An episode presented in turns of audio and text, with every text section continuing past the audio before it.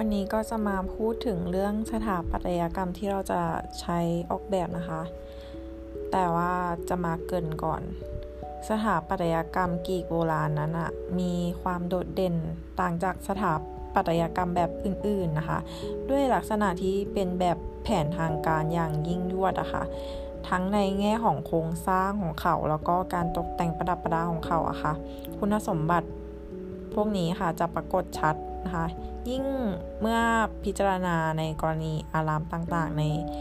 ขั้นตอนของการออกแบบแล้วก็ก่อสร้างนะคะถือว่าเป็นอาคารแล้วก็สิ่งปลูกสร้างแต่ละหลังก็จะถือเป็นงานประติมากรรมชิ้นหนึ่งเลยที่ถูกจัดวางท่ามกลางภูมิทัศน์เบื้องหลังนะคะโดยสิ่งปลูกสร้างทั้งหลายนั้นจะมักยกให้สูงขึ้นค่ะจากพื้นด้วยการ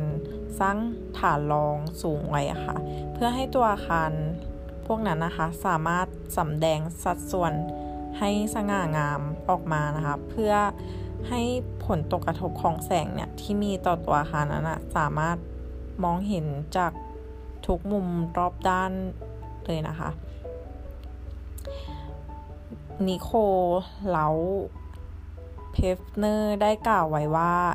รูปร่างที่ยืดหยุ่นของอารามกรีกจะถูกจัดเรียงไว้เบื้องหน้านะคะเราที่เป็นผู้ชมพร้อมกับภาพปรากฏ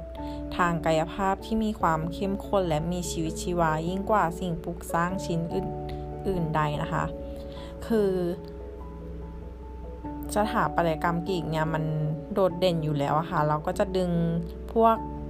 เสาของกรีกเนี่ยมาใช้แล้วก็พวกแกะสลักของกรีกเนี่ยเอามาจัดตกแต่งในส่วนต่างๆของสถาปัตยกรรมแล้วก็สีสันของเขาก็จะไม่โดดเด่นมากนักก็จะเป็นไปในทางเดียวกันค่ะเพื่อให้ความสวยงามของเขาอะค่ะ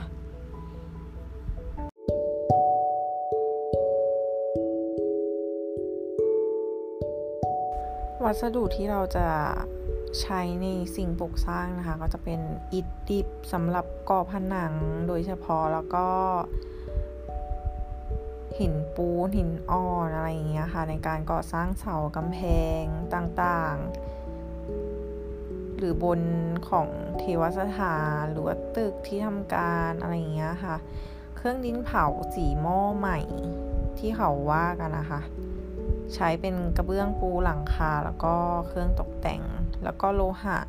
โดยเฉพาะสำริดที่ใช้ในการตกแต่งรายละเอียดสถาปนิกใช้วัสดุพวกนี้นะคะในการก่อสร้าง